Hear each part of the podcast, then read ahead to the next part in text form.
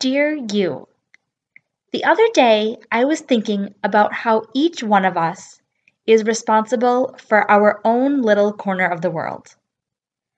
And as the advanced, ever evolving humans that we are, we know that we need the world to be lit up to really appreciate all of the beauty around us. We are the light workers, all of us. You, me. We wake up every day and pull down on the hanging string that turns on our light to shine. But some days that seems exhausting. The string seems far too high to jump and reach. And after all, when we look around and see everyone else's light on, shining so bright, we wonder, what does it matter if I keep my light off today anyway? It would be so much easier if we had a ladder something to boost us up and make it a little easier. And imagine if someone else brought us that ladder.